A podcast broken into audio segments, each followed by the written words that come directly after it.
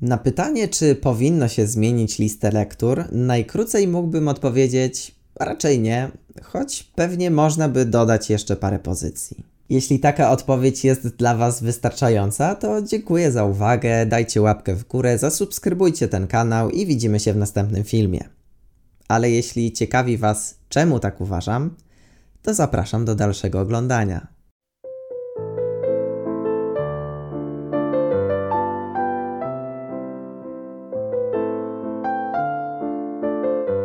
Czytelnictwo w Polsce jest, delikatnie rzecz ujmując, mocno średnie. Z raportu przygotowanego przez Bibliotekę Narodową wynika, że aż 58% Polaków nie przeczytało w 2020 roku ani jednej książki. I to nie tak, że ktoś zaczął czytać książkę, ale jej nie skończył. Z badania wynika, że ponad połowa Polaków nie zdecydowała się nawet przejrzeć jakiejkolwiek książki. Przyczyn tak dramatycznego stanu czytelnictwa jest cała masa, jednak kilkukrotnie spotkałem się z opinią, że przynajmniej część odpowiedzialności ponosi szkoła. Czemu? W ocenie wielu uczniów i rodziców dzieci zniechęcają się do czytania, gdyż już od najwcześniejszych lat szkolnych zmuszane są do czytania lektur. I nie tylko mają je przeczytać, ale też zapamiętać jak najwięcej szczegółów, bo facetka od polskiego w każdej chwili może zrobić kartkówkę z treści lektury. No dobra, może to wszystko byłoby do zniesienia, gdyby chociaż kazano im przeczytać jakąś ciekawą książkę, a nie Mickiewicza, Słowackiego czy Sienkiewicza. Przecież to lektury przestarzałe, nieprzystające do współczesnej rzeczywistości i często niezrozumiałe przez swój archaiczny język. A już najlepiej by było, jakby dzieciaczki mogły same wybrać sobie, co chcą przeczytać. No bo przecież najważniejsze jest, żeby po prostu czytały. Ale czy na pewno? Żeby to lepiej zrozumieć, musimy odpowiedzieć sobie na jedno bardzo ważne pytanie. Po co uczymy się w szkołach języka polskiego? Spróbujcie odpowiedzieć sobie na to pytanie, możecie nawet napisać wasze zdanie w komentarzu. Zatrzymajcie tylko ten film, żeby uniknąć spoilerów. Jeśli waszym zdaniem w szkole uczymy się języka polskiego głównie po to, żeby poznać ojczysty język i nauczyć się odpowiednio nim posługiwać, to jak najbardziej macie rację.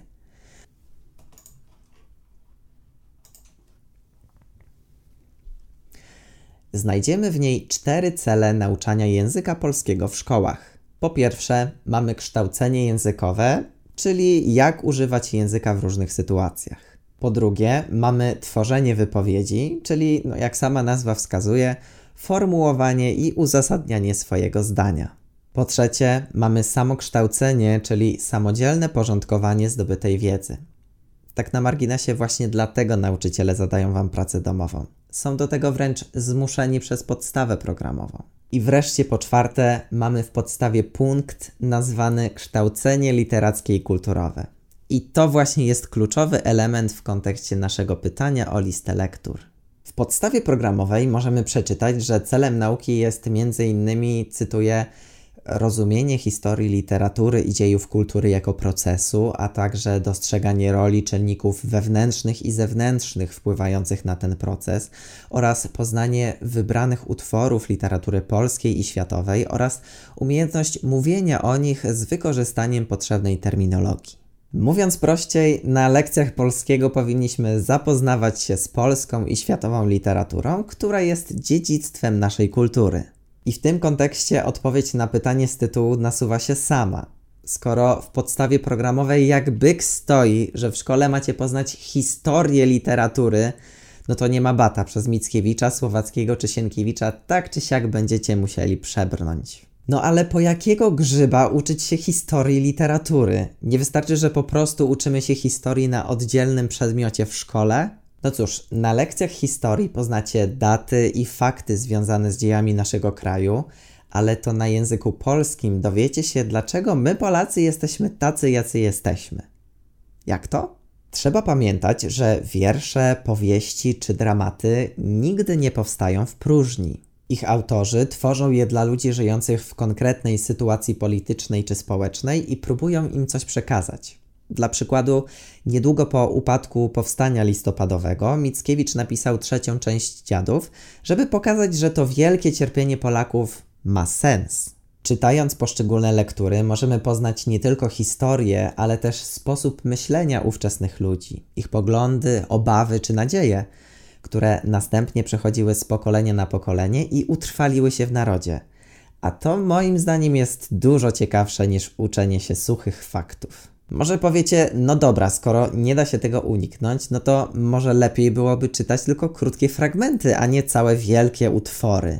Z jednej strony takie podejście ma sporo sensu. Żeby poczuć klimat danej lektury i zrozumieć o co w niej chodzi, nie trzeba czytać całego utworu. Wystarczy skupić się na tym, co najistotniejsze, a rzeczy mniej istotne pomijać. Przecież nic się nie stanie, jak ominiecie kilka, czy raczej kilkaset opisów przyrody w Nadniemnem. Poza tym nie samym językiem polskim człowiek żyje i trzeba też pouczyć się na majce, chemię czy fizykę, więc czytając tylko fragmenty można by oszczędzić sporo czasu. Z drugiej jednak strony, z podstawy programowej wynika, że całkiem sporo lektur czytacie jedynie we fragmentach, więc nie zaszkodzi raz na jakiś czas przeczytać lekturę od deski do deski. A z trzeciej strony, takie podejście może doprowadzić nas do paradoksu. No bo chcemy poprawiać czytelnictwo tym, że nie będziemy czytać? Może powiecie też, że powinno się w takim razie kompletnie zmienić podstawę programową, żeby na polskim nie skupiać się na historii literatury, tylko na współczesności. Przecież obecnie jest tylu świetnych pisarzy, więc po co zaprzątać sobie głowę jakimiś starociami? Pozwólcie, że posłużę się pewną analogią. To trochę tak, jakby być fanem piłki nożnej i podniecać się obecną grą Lewandowskiego, Messiego czy Cristiano Ronaldo, a jednocześnie mieć totalnie wywalone na takie ikony jak Pele, Maradona, Ronaldinho czy Zibi Boniek, czyli postacie, które miały ogromny wpływ na dzisiejszy futbol. I tak samo na języku polskim dobrze jest poznać pewne klasyki literatury, które mocno wpłynęły na to, jak obecnie wygląda nasz świat. Oczywiście nie mam nic przeciwko współczesnym książkom. Powiem więcej, moim zdaniem lista lektur jest zbyt krótka i powinno się dorzucić kilka współczesnych pozycji. Choćby Wiedźmina, który stał się ewenementem na skalę światową i realnie wpłynął na kulturę. Poza tym w podstawie programowej napisano, że poza lekturami obowiązkowymi musicie w każdej klasie przeczytać dodatkowo jeszcze dwie inne pozycje. Także jeśli macie spoko nauczyciela, to jest szansa na omawianie jakiejś dobrej, współczesnej powieści. Chociaż z drugiej strony może się okazać, że zaproponowana przez Was książka nie zostanie zaakceptowana, nawet jeśli nauczyciel jest w porządku. Czemu? Żeby odpowiedzieć na to pytanie, znów musimy odwołać się do podstawy programowej, a konkretnie do jej wstępu. Napisano w nim, że w trakcie zajęć z języka polskiego uczeń ma osiągnąć dojrzałość intelektualną, emocjonalną i moralną, co ma sprzyjać kształtowaniu tożsamości osobowej, narodowej i kulturowej. Innymi słowy, na polskim powinniście czytać teksty, które będą Was formować na prawilnych obywateli.